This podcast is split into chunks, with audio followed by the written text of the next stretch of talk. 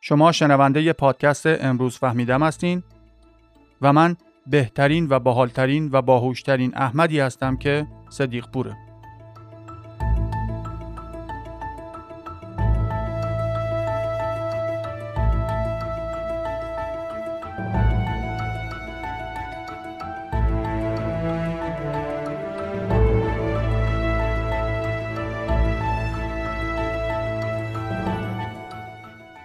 خودشیفتگی لازم نیست حتما روانشناس باشی که نشانه های خودشیفتگی رو توی عکس پروفایل بعضیا یا طرز حرف زدنشون تشخیص بدی.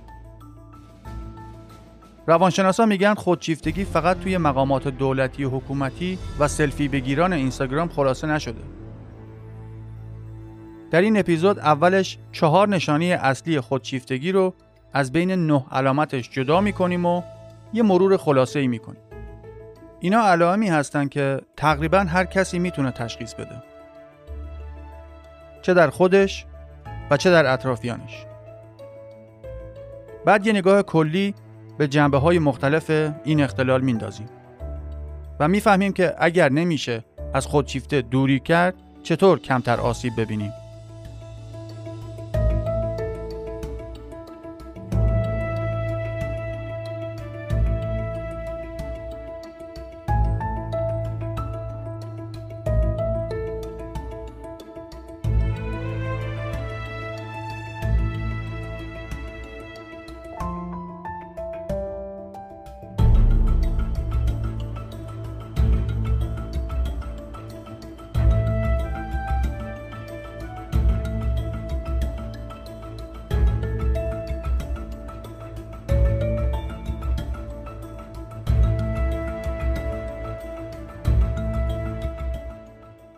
وقتی توی اپیزود ششم یکی از رابطه های ناسالم رو رابطه با یک خودشیفته عنوان کردم و توی عنوان اپیزود و هم چندین بار در طی حرفام می‌گفتم فرار کن و در اسرع وقت از اون رابطه خارج شو همزمان هم عرض کردم که خیلی اوقات خروج از یک رابطه ممکنه به اون راحتی ها نباشه.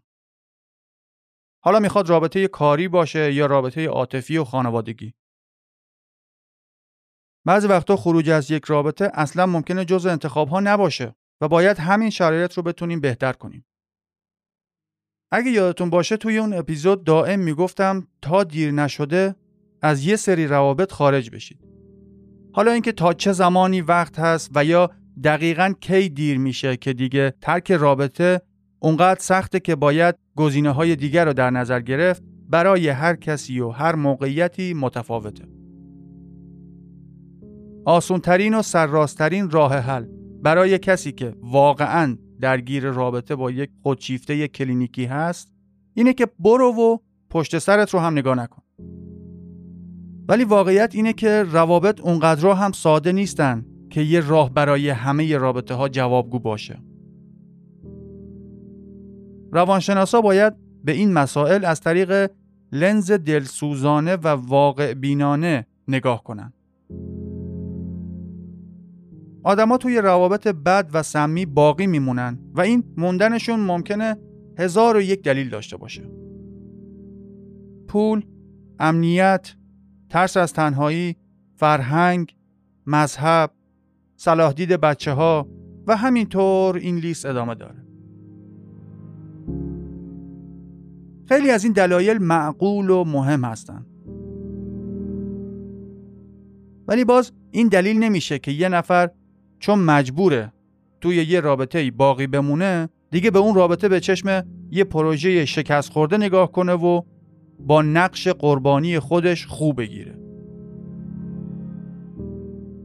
بله درسته. قدیما که علم و آگاهی بشر در مورد مشکلات روانی خیلی کمتر بود و عملا کار خاصی از دست کسی بر نمی اومد این قابل فهم بود که طرف فکر کنه دیگه همینه که هست. کارش نمیشه که و باید بسوزم و بسازم. حالا اونایی که یه خورده باهوشتر بودن سعی می‌کردن با آزمون خطا قلق طرف رو تا حدودی که بشه تحملش کرد یاد بگیرن.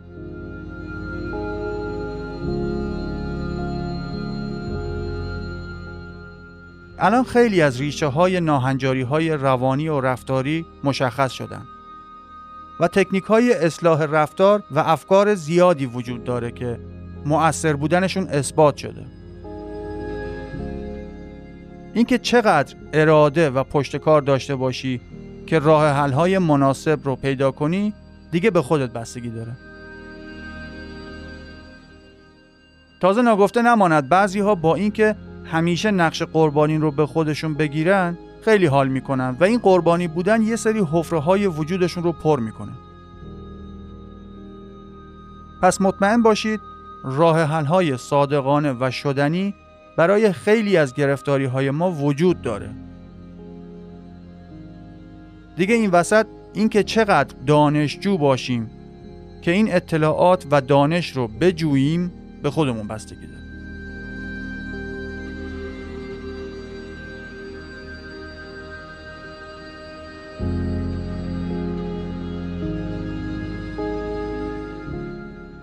این اصطلاح روانشناسی خودشیفته یا همون نارسیسیزم خیلی این اونور به کار گرفته میشه و تبدیل شده به یه توصیف برای افرادی که خودمحور و خودخواه هستند و به قولی اعتماد به نفس زیادی دارن. مثلا همین شاخ و های اینستاگرامی که با سرعت 537 سلفی در ثانیه همین یه ذره پهنای باند حقیرانه اینترنت کشور رو به خودشون اختصاص میدن. یا هر کسی که هر مقام و منصبی در حکومتهای تمام تاریخ بشر داشتن و دارن.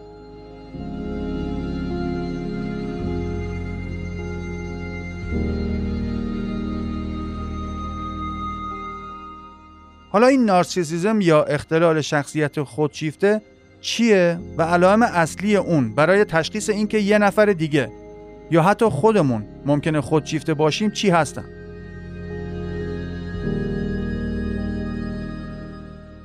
قبل از اینکه وارد این بحث بشیم دوباره باید عرض کنم که تشخیص بالینی یه سری شرایط مشخص داره که فقط توسط روانشناس بالینی و روانپزشک آموزش دیده می‌تونه تشخیص داده بشه. پس این مطالب رو فقط و فقط برای اینکه یه ارزیابی کلی از خودتون داشته باشین گوش کنین.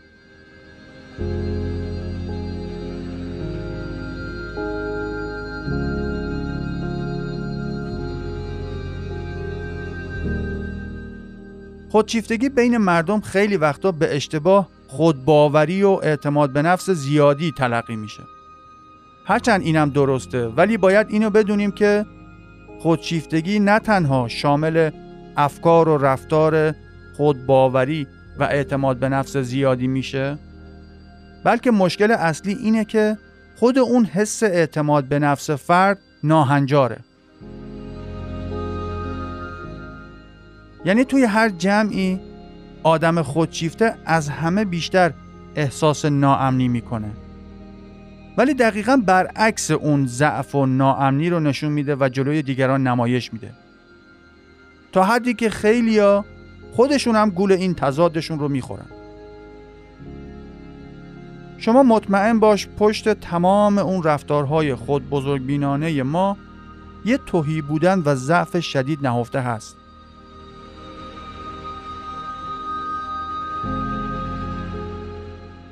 حالا به جای اینکه بخوام واسهتون همینجوری علائم تخصصی ردیف کنم و شرایط بالینیش و تیتروار بخونم که خوابتون بگیره در عوض چهار علامت پایه‌ای و اساسی رو معرفی می‌کنم که خیلی برای تشخیص مهم هستن.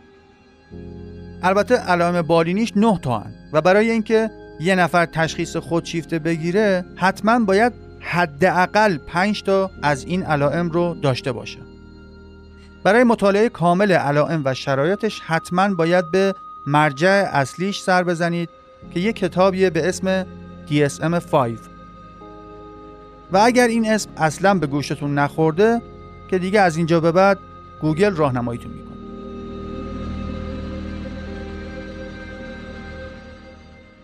خب داشتیم چهار ستون اصلی خودشیفتگی رو مرور می‌کردیم. اولی نداشتن حس همدردی و همزادپنداری با دیگرانه. یعنی آدم خودشیفته توانایی فهمیدن احساسات دیگران رو نداره و نمی‌تونه خودش رو جای دیگران بذاره و حالشون رو درک کنه. البته بعضیاشون با حیوان زخمی یا حیوانات خانگیشون ممکنه حس دلسوزی و ترحم داشته باشن. ولی در مورد روابط بین فردی خیلی کارشون میلنگه.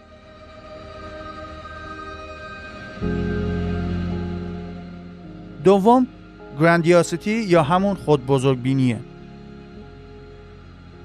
آدم خودشیفته همیشه یه حس برتری و خاص بودن نسبت به دیگران رو داره و معمولا باورش اینه که اون کاری که خودش انجام میده مهمه و باید اولویت بقیه هم باشه. اونا واقعا نمی‌تونن درک کنن که مرکز جهان نیستن. معمولا به صورت دائم تصوری که از توانایی های خودشون دارن فراتر از واقعیته. و اگرم کسی بخواد اون میشه گفت خالی بندیشون رو به چالش بکشه معمولا با تحقیر کردن اونا از تصور غیر واقعی خودش محافظت می‌کنه. خودشیفته ها باور دارن هیچکس خوبی ها و توانایی ها و خاص بودن اونا رو درک نمی‌کنه. به جز یه عده کمی از مردم. یا به قولی به جز خدا کسی نمی‌تونه منو جاج کنه. هر جا هم این حس خود بزرگ بینیشون زیادی مشخص باشه با همون تحقیر و خار کردن دیگران حواس خودش و دیگران رو از واقعیت منحرف می‌کنه.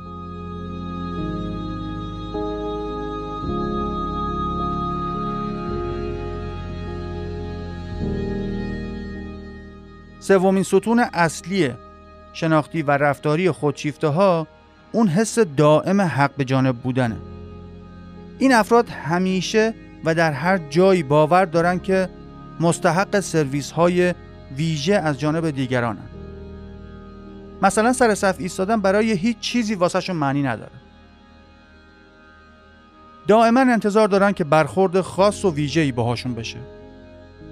ولو اینکه یه تعارف ساده و سطحی هم باشه باز از هیچی بهتره. همین که برخورد ویژه طرف اون داستان خاص بودن و بزرگ و استثنایی بودنشون رو تایید کنه کافیه. خلاصه اینکه هر پروسه ای که بقیه مردم برای انجام کارهای روزمرهشون طی می‌کنن در مورد اینا صدق نمی‌کنن و همیشه باید تافته جدا بافته باشن.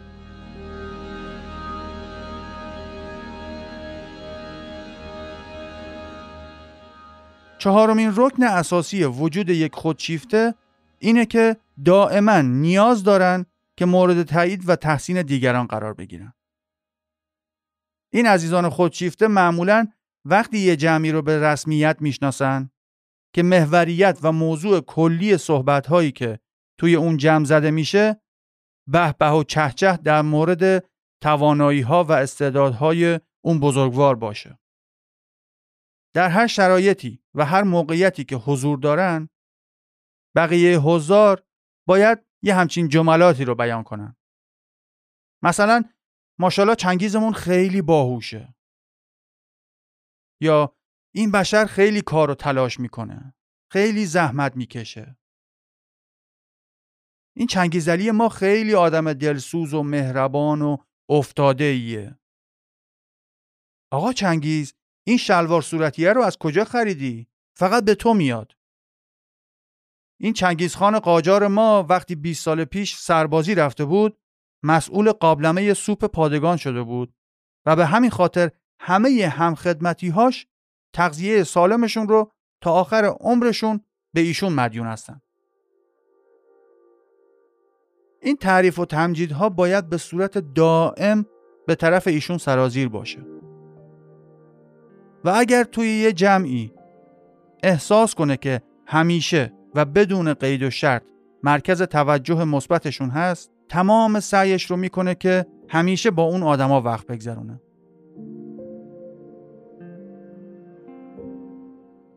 البته همونطور که عرض کردم نه تا علامت هستن و برای اینکه یه نفر از طرف یه متخصص تشخیص خودشیفته بگیره باید از اون نه تا حداقل 5 تا علامت رو داشته باشه.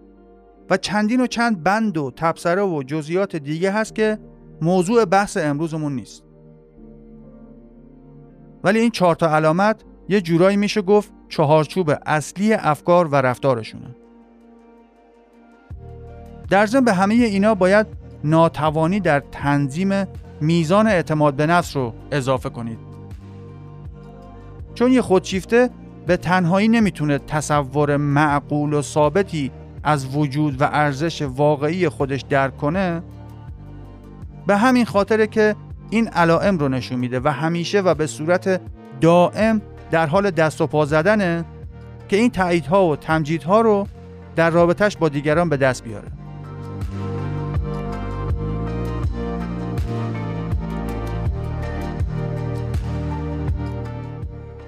آدمای خودشیفته از لحاظ برقرار کردن رابطه عمیق و صمیمی و همدلانه با یه انسان دیگه دچار معلولیت هستن. و اگر به کل زندگیشون نگاهی بندازی متوجه میشی که با هیچ کس نمی‌تونن نزدیک و صمیمی باشن و مشکلشون فقط یه فرد خاص نیست. وقتی طرف مقابل شما خودشیفته باشه اون اوایل رابطه معمولا به خاطر همون نیازی که به تعریف و تمجید دیگران دارن یه تصویر بسیار دلپذیری از خودشون به نمایش می‌ذارن. اونا اون اوایل که هنوز شناخت زیادی ازشون نداریم معمولا آدمای با جذبه و با کاریزمایی جلوه می‌کنن.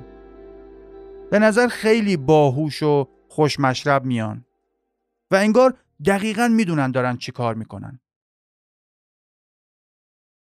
ولی به مرور زمان و پشت صحنه اون نمایش معمولا با خود واقعیشون آشنا میشید. و خیلی خیلی تو ذوقتون می‌خوره.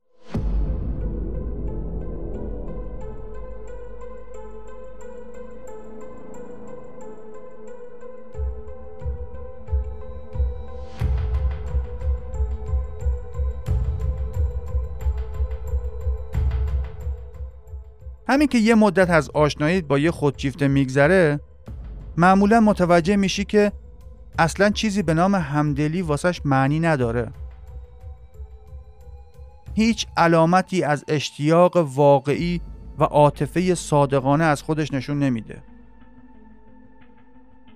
یواش یواش متوجه میشین که اصلا ممکنه حرفاتون رو نشنوه و آروم آروم الگوهای دروغگویی و فریبکاری رو توی گفتار و رفتارشون مشاهده می‌کنیم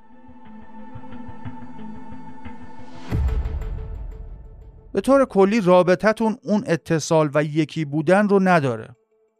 و تو اینو خیلی خوب حسش می‌کنی.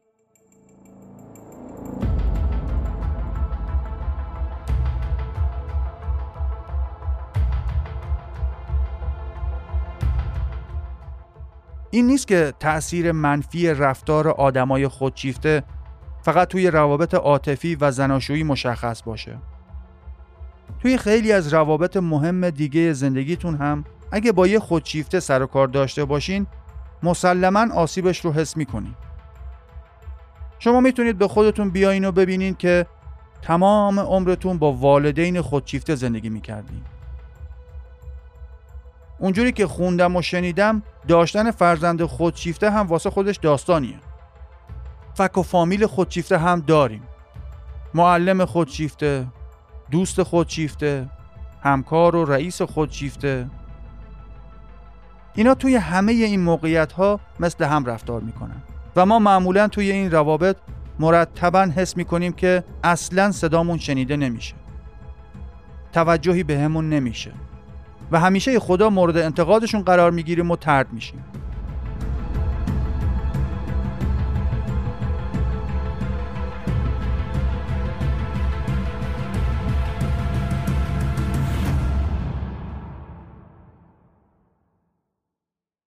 رابطه با خودشیفته و مخصوصا رابطه عاطفی و عاشقانه یه مشکل اساسی داره و اون اینه که معمولا این روابط بر اساس امیدمون به بهتر شدن ادامه پیدا می‌کنن. چون ما هیچ وقت تأییدی از فرد خودشیفته نمی‌گیریم معمولا به این امید داریم که یه روزی بالاخره به اندازه کافی خوب میشیم که اون آدم خودشیفته ما رو تایید می‌کنه و دوستمون خواهد داشت.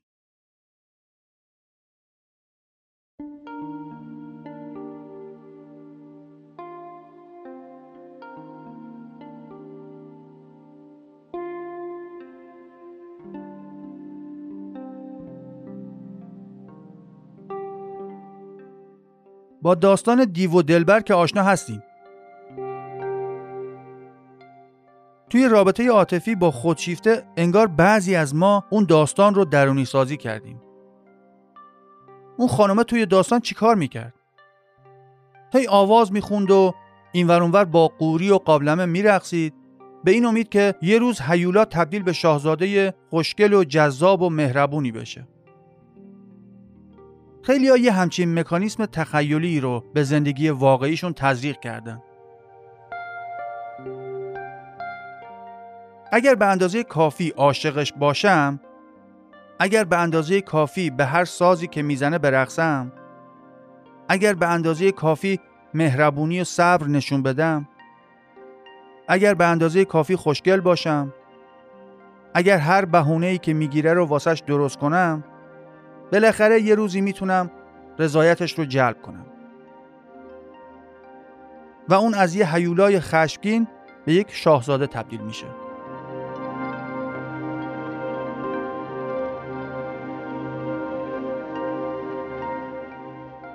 هیچ وقت اندازه کافی وجود نخواهد داشت. و این تضادیه که وقتی با یک خودشیفته در ارتباط هستی باید باهاش روبرو بشی.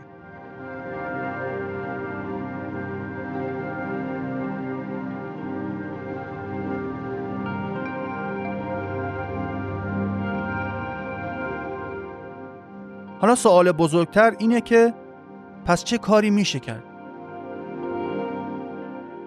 اگر قرار هیچ وقت براش کافی نباشی اولین کاری که باید انجام بدی اینه که دست از تلاش بیهوده و دائمی که بخوای رازیش کنی برداری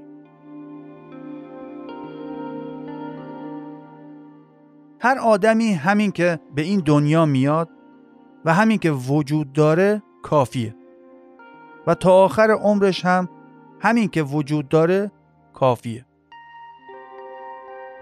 این فلسفه باید تبدیل بشه به مرکز باور ما و تصورمون از خودمون رو روی این بنا کنیم و از اونجا به بعد شروع به ساختن خودمون کنیم. برای یه خودشیفته هیچ چیزی کافی نخواهد بود. پس نکته کلیدی اینه که تو قرار بهترین ورژن خودت باشی.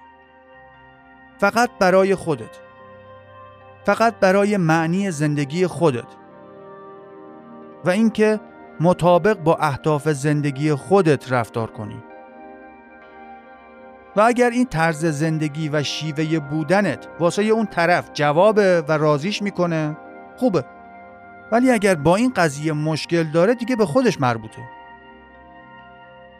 چون به هر حال این تو نیستی که می‌تونی مشکلش رو حل کنی و رازیش کنی. ایشون کلا ناراضیه.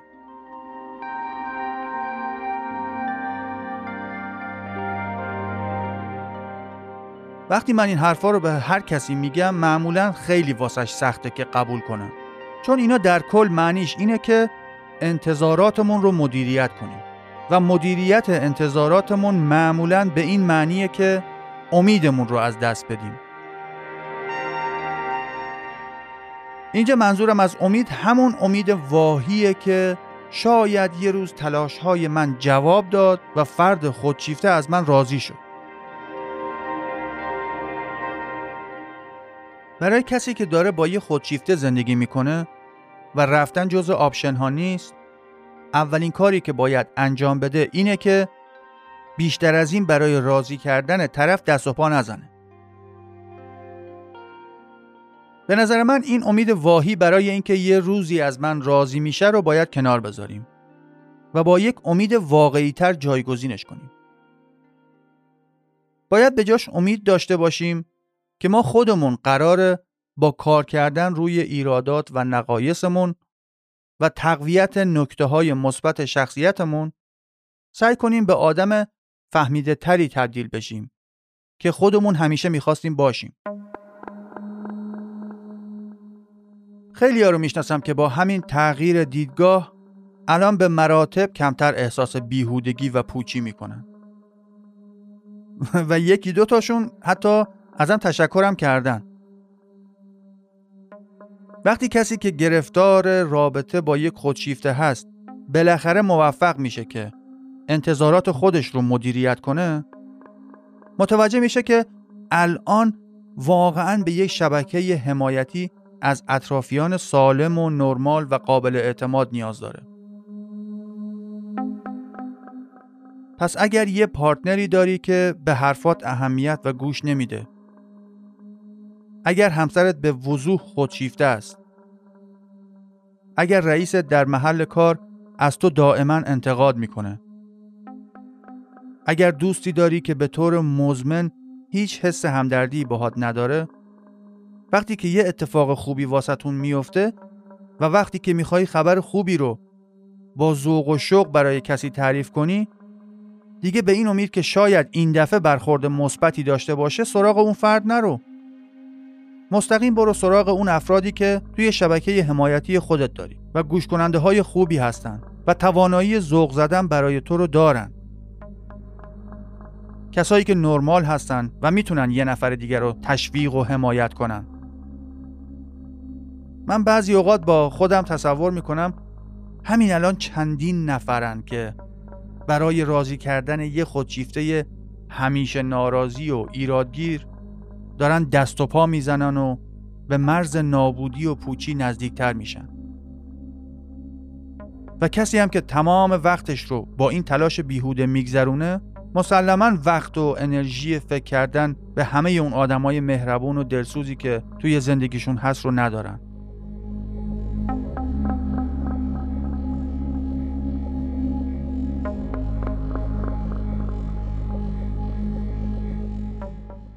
خب تا اینجا اومدیم پس طبیعتا باید اون سوال سخت و بحث برانگیزی که در مورد خودشیفتگی پیش میاد رو هم مطرح کنم. آیا خودشیفته ها قابل درمان هستند؟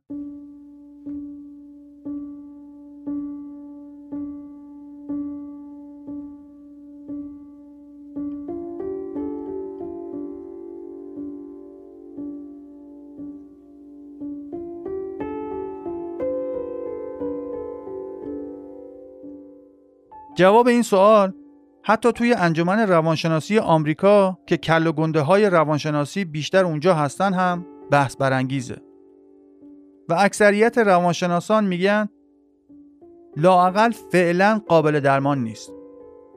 و فقط باید بعضی از نشانه هاش که بیشتر آزار دهنده هستند رو کمرنگ تر کرد. البته تک و توک هستند درمانگرانی که میگن با صرف وقت و انرژی زیاد میشه درمان کرد. البته همونا هم تاثیرش رو خیلی آهسته و تدریجی و موقت ارزیابی می‌کنن.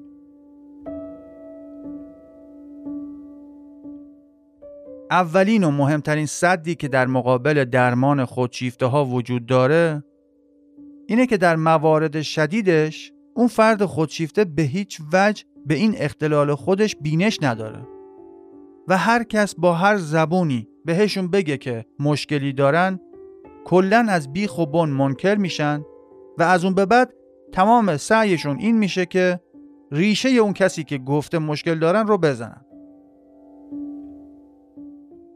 اصلا یه خودشیفته یه تمام ایار خالص هیچ کس رو داخل آدم حساب نمی‌کنه. چه برسه اینکه یکی بخواد بهشون ایرادی وارد کنه. به هیچ وجه هیچ گونه انتقاد یا پیشنهادی در مورد خودشون رو بر نمیتابن و بسته به خلق و خویی که دارن یا با پرخاشگری و یا با زیرابزنی و توطعه چینی سعی می‌کنن طرف مقابل رو از پا در بیارن که دیگه جرأت نکنه از این حرفا بزنه. اون دسته از درمانگرهای مثبتنگر که با امید بهبودشون با کیس های خودشیفته کار می‌کنن دست همشون رو میبوسن که لاقل دارن سعی خودشون رو می‌کنن. البته حتی اونا هم روند پیشرفت این خودشیفته ها رو به میزان حرکت کردن یخچال طبیعی تشبیه می‌کنن. یخچال طبیعی ممکنه در سال مثلا چند سانت جابجا جا بشه. و تازه این تغییرات و پیشرفت بیشتر در زمینه رفتار اونا ممکنه حاصل بشه و بعیده که از لحاظ شناختی بتونن بینش بهشون بدن.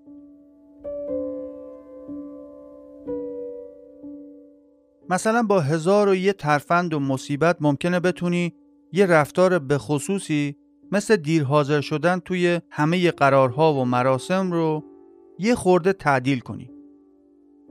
و یه جورایی حالیش کنی که این رفتار بی احترامی به دیگران محسوب میشه. ولی حالا فرض کنیم هم که به موقع توی یه مراسمی حاضر شد. حالا با خود برتر بینیش نسبت به حضار اونجا و نداشتن ذره احساس همدلی می‌خوایم چیکار کنیم؟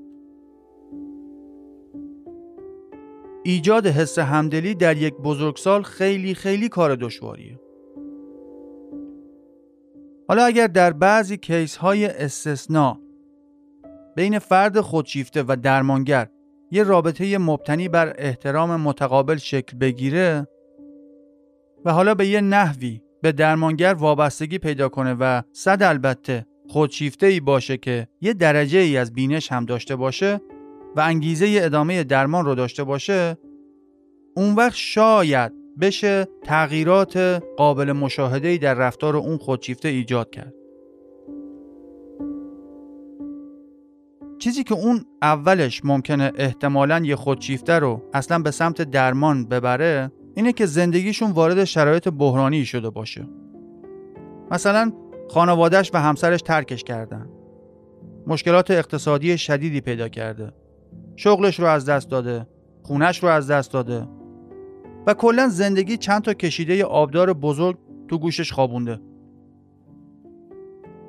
اینو هم می‌دونیم که همه خودشیفته ها لزوما ممکنه دچار اون مشکلات نشن.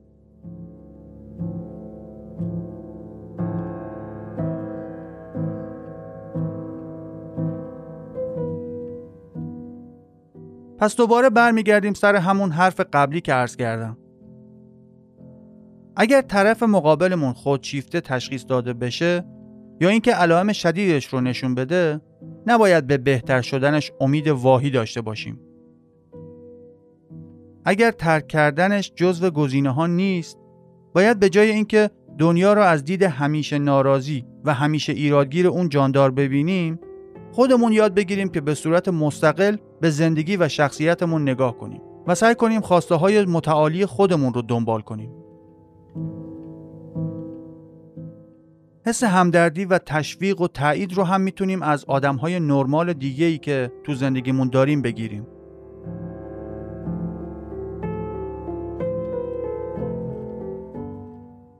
هر جوری که بخوام حرف بزنم آخرش من روانشناسم. و اصولا روانشناسی یه بیزنسیه که پایه و اساسش بر روی امید بنا شده. امید به بهتر شدن زندگی. امید به کمتر شدن رنج بشری. امید به برطرف شدن سوء تفاهم های درونی. امید به بهتر شدن شرایط. البته امید مرحله پایه‌ای و اوله و بعدش تازه باید دنبال راهکارهای علمی و معتبر برای مشکلات باشیم.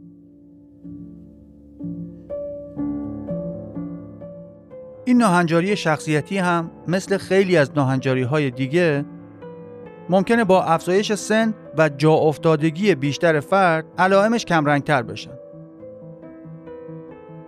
الان در تاریخ 21 اردیبهشت سال 1400 شمسی خیلی از درمانهای دارویی و قطعی دقیق برای اختلالاتی وجود داره که قبلا اصلا امیدی به بهبودشون نبود مطمئن باشید در آینده فقط و فقط ما ناچاریم که پیشرفت کنیم و بیشتر بدونیم. بشر محکوم به آگاهی بیشتره. پس از همین الانت بیشترین رضایت رو داشته باش و مشتاقانه منتظر آینده باش.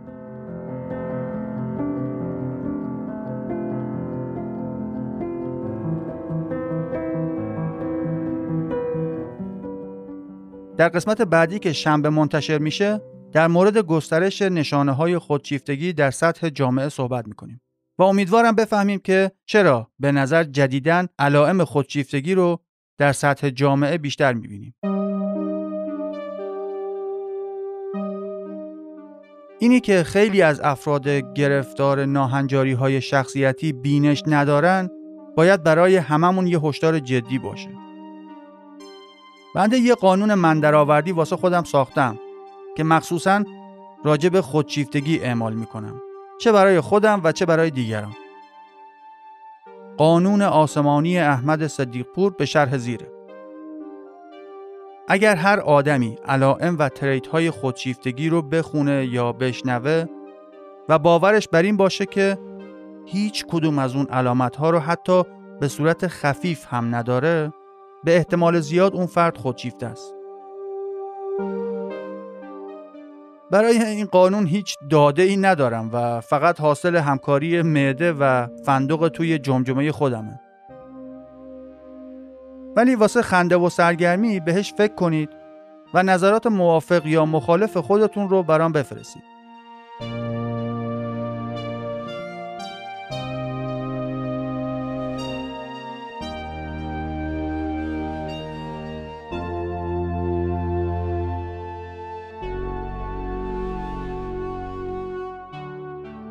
از همه شما عزیزان که این پادکست رو به دیگران معرفی می کنید سپاسگزارم و قدر تک تک پیام های ارزشمندتون رو می‌دونم.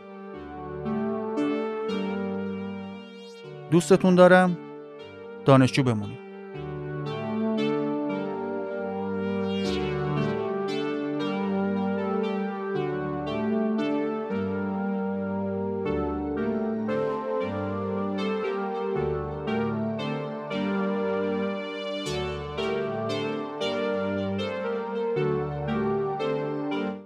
عشق بدون فداکاری دزدیه.